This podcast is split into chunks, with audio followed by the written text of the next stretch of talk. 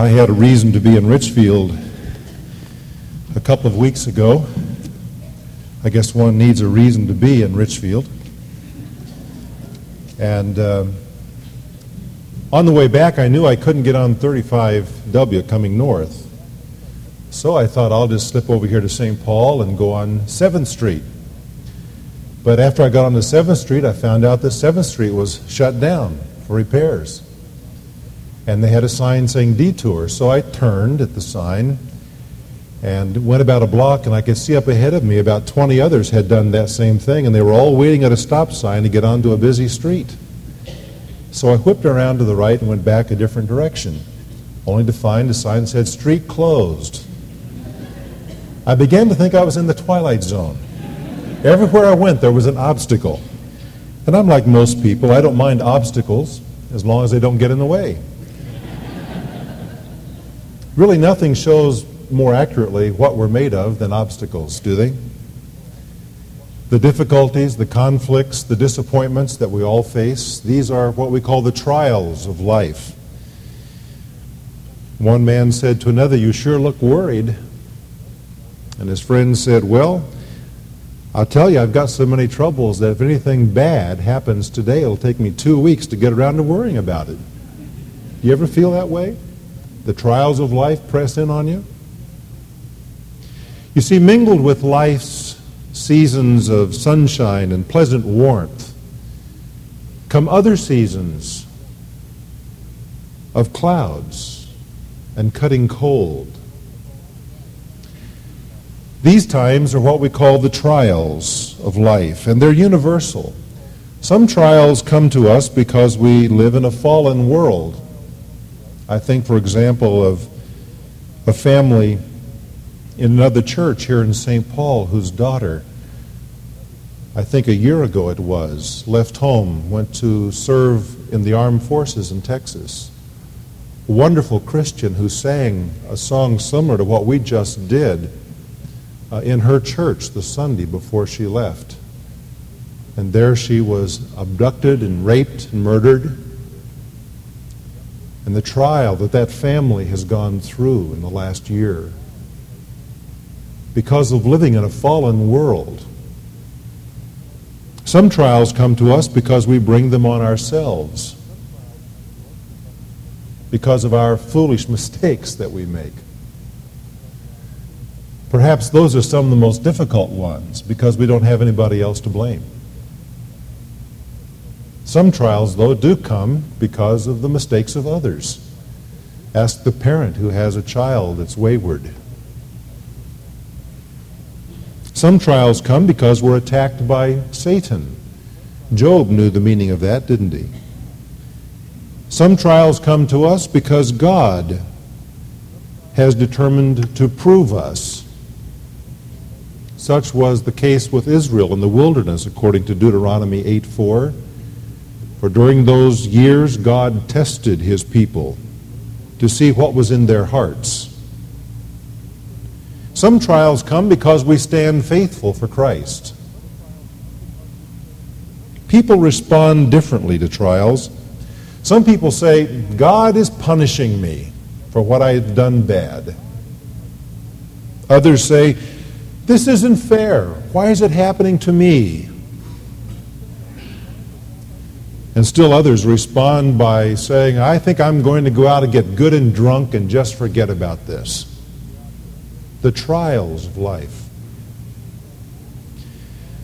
We, as people who profess faith in a sovereign God who directs our days and shepherds our seasons, how ought we who profess such things to respond to the trials of life.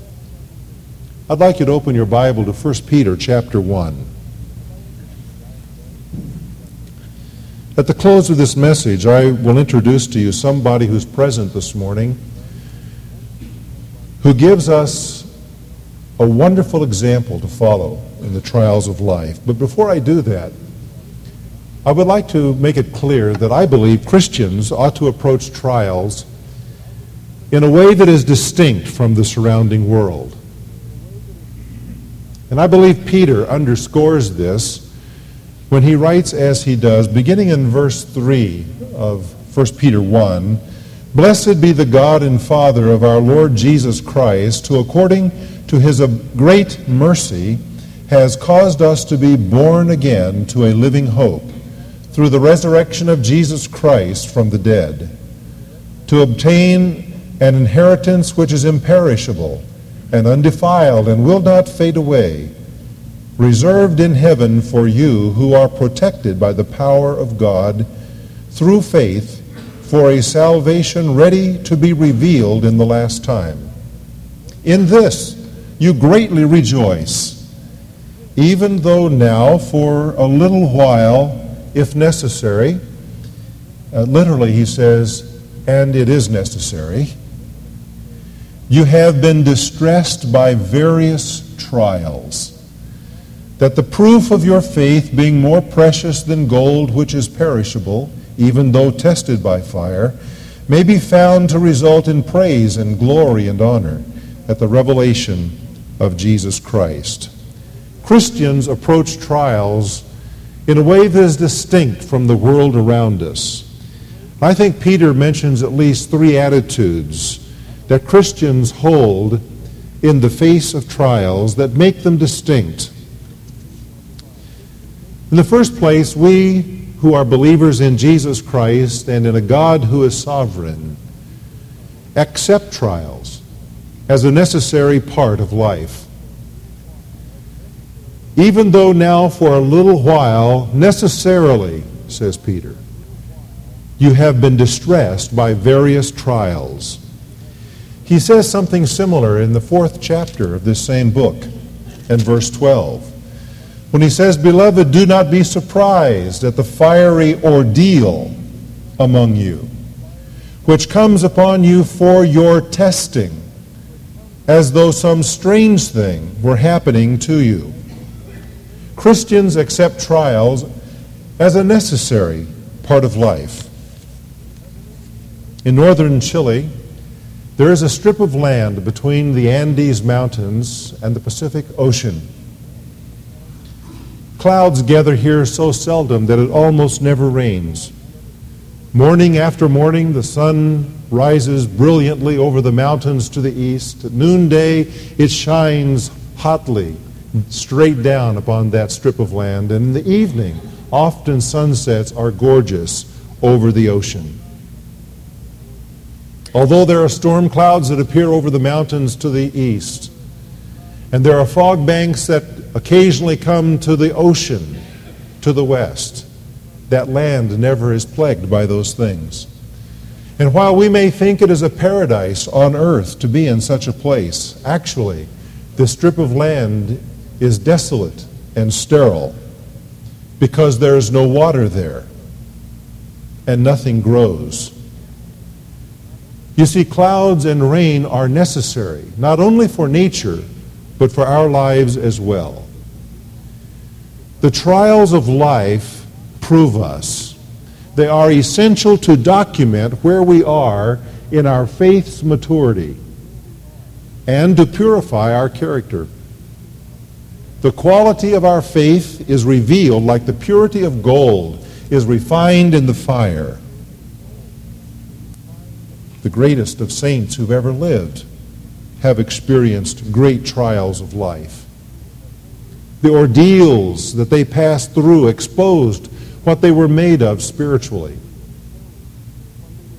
I think, for example, of Abraham, who is mentioned here in a book just before Peter and James and Hebrews.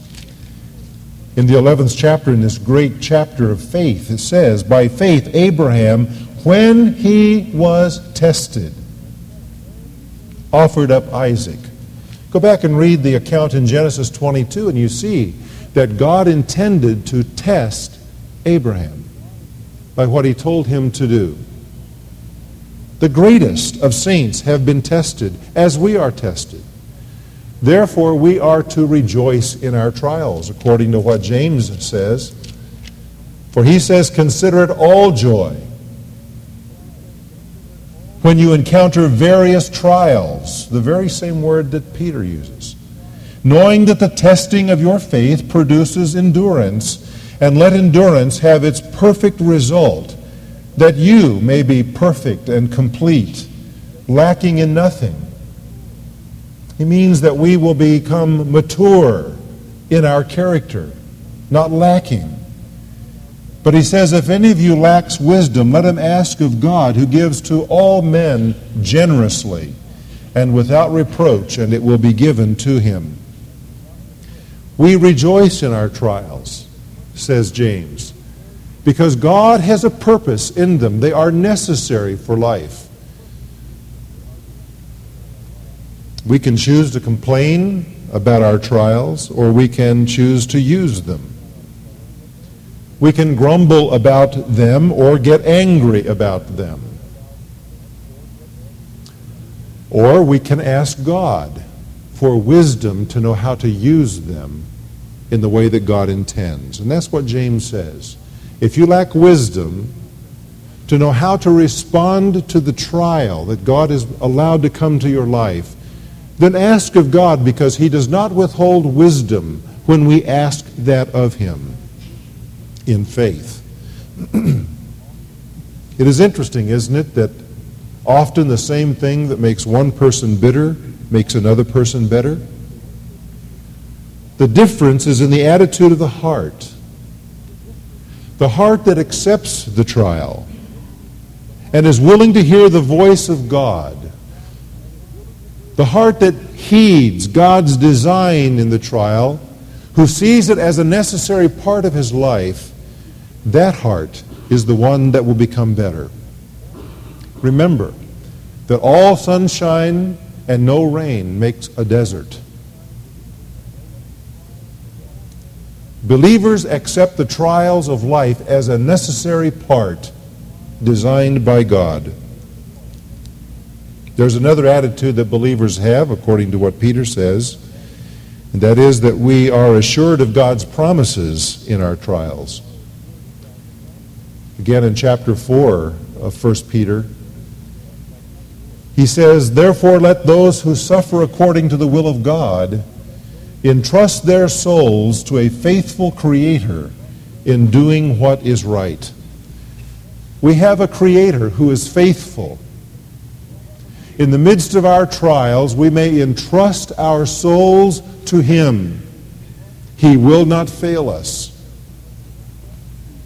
Let me suggest to you a couple of the promises of God about which we may be assured.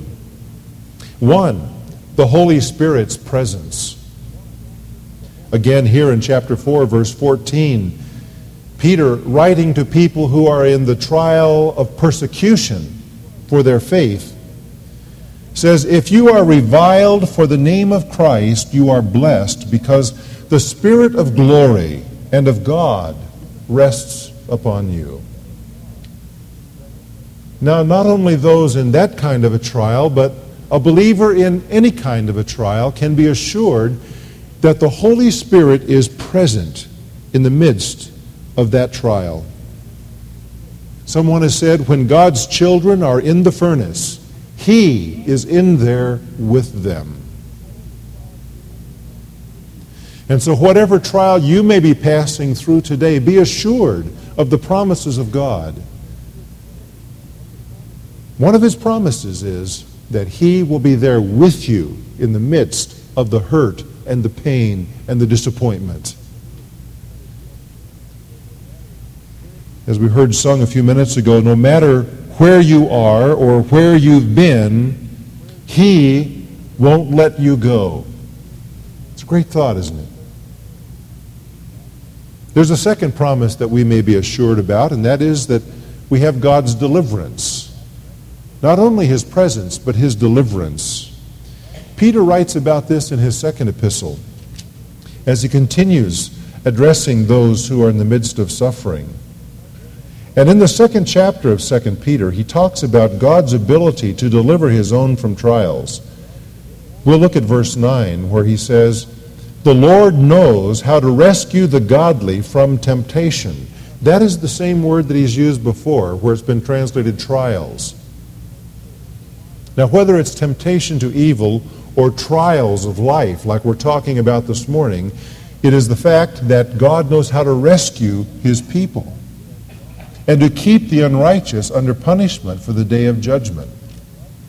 And he gives us two marvelous examples in the previous verses. One of them, Noah, who lived in a godless culture, a world not unlike our own, as Jesus himself predicted it would be. For he said, As it was in the days of Noah, so will it be in the com- days of the coming of the Son of Man. I believe those days are upon us, and that our culture is becoming more and more like that of the culture that Noah and his family knew. But God knew how to keep Noah, who walked with him. And he delivered him in all of the trials that must have been involved in living in a world like that. Can God keep you and your family? Of course he can. So we may be assured about God's deliverance. And then he mentions Lot, less of an honored character in the Bible. Lot, the nephew of Abraham, who was a very worldly believer. And yet, Lot, despite his problems, despite his, his tendency to live for the flesh and for the moment, Lot himself was vexed and troubled by the culture of Sodom and Gomorrah. It deeply bothered him and God knew how to deliver Lot, and he did before the judgment came. You and I are assured of God's deliverance in the midst of our trials. I've read that as you sail through the Hudson River, there is one particular place where you come that it seems that you're about to be hemmed in by the great hills on either side and ahead of you. It seems as though as you approach what seems to be a hill directly in front of you with no outlet, that your boat will be dashed to pieces. And yet, as you get right to that point, there is an opening, a channel to the right, where you may take your boat safely. And so it seems that way sometimes in life, doesn't it? As we go down the river of our trials and we think there's no way out of this, I'm going to be crushed. I'm going to be destroyed in this. And yet God, at the right time, makes the way of escape. So we may be assured of the promises of God in our trials. Peter says they don't last forever. It seems like it when we're going through them.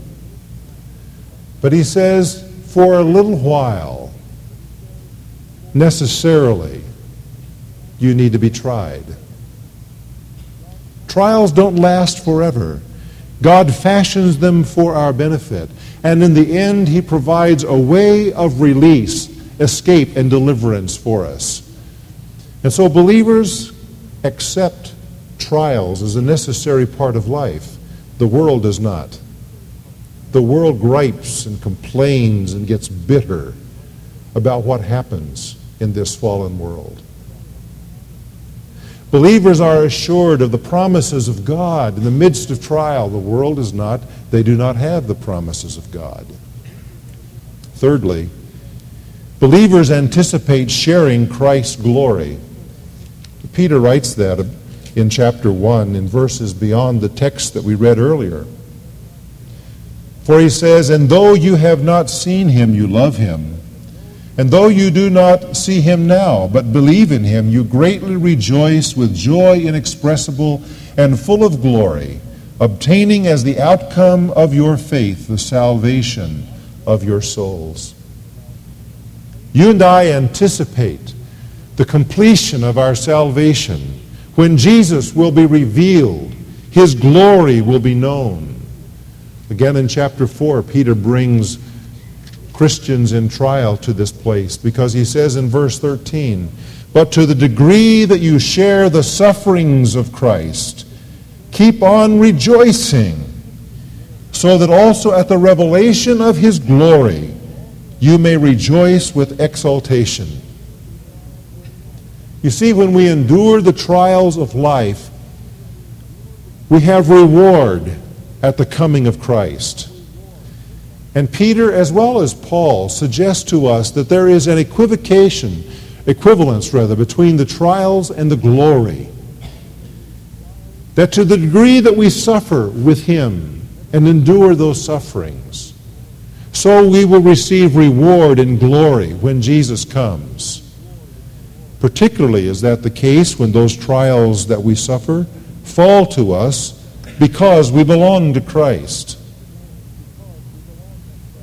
The glory that is coming is not merely our being changed to be like Jesus, as wonderful as that is, but the glory that is mentioned, it seems here in particular, is that privilege, that opportunity that you and I will have to serve Him in His coming kingdom.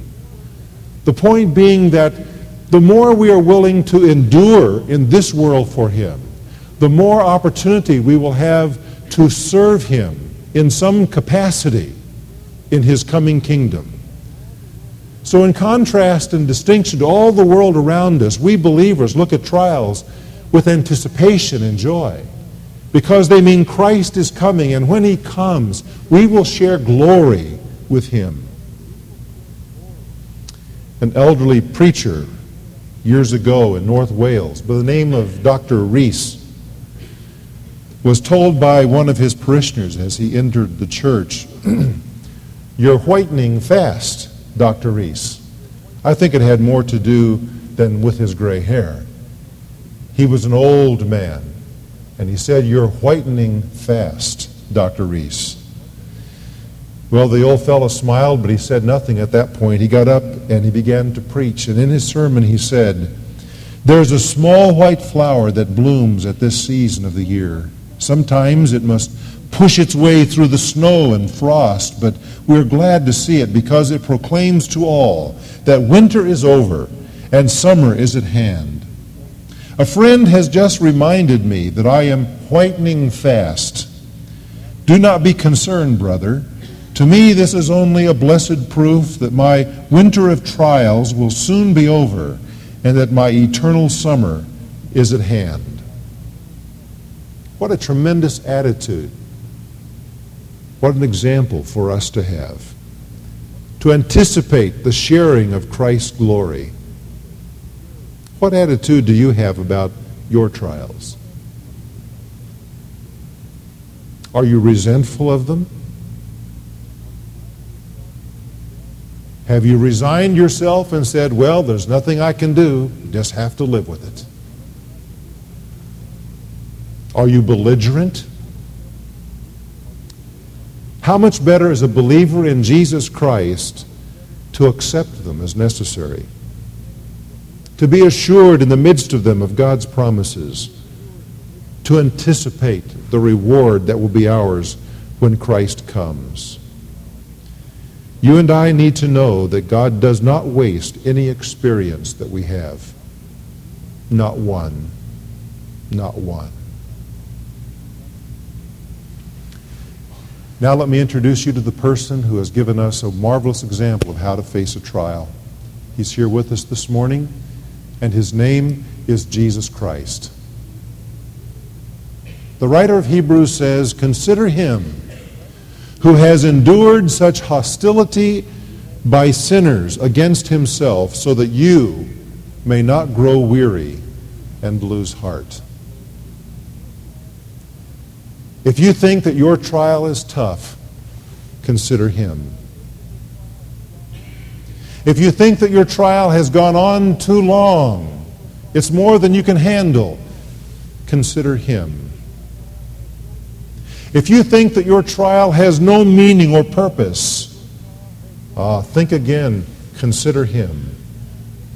And as we come to his table and partake of these elements, reminding us of the greatest of his trials, the cross, which he endured because of the joy that was set before him. Let us partake then of these elements ourselves with joy that we have the opportunity to suffer with Christ. Let us take of these elements with joy, knowing that as we partake, we are reminded that He also was tried and endured.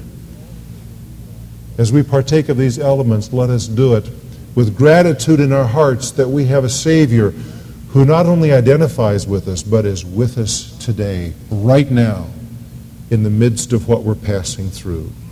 And He will never let us go. Let's pray.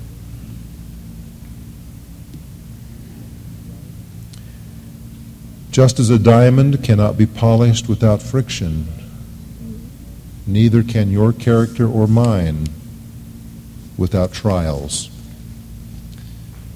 God is polishing you through what you're experiencing.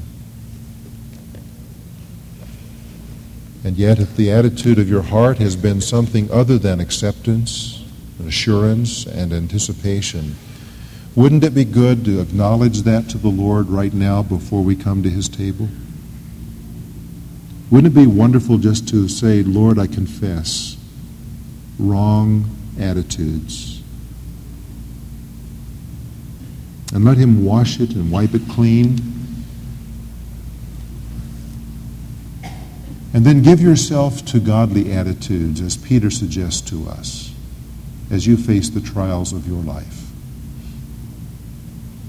Lord Jesus, as we come to this table, we come with deep gratitude that you understand, you know what trials are all about. You have endured trials as we endure them. You are sympathetic to us. And we come to this table asking that you renew us in spirit that we may face life as it comes to us by your sovereign hand with faith that enables us to endure. As we partake of this bread with gratitude, show us again what you endured in your body for our sake. Amen.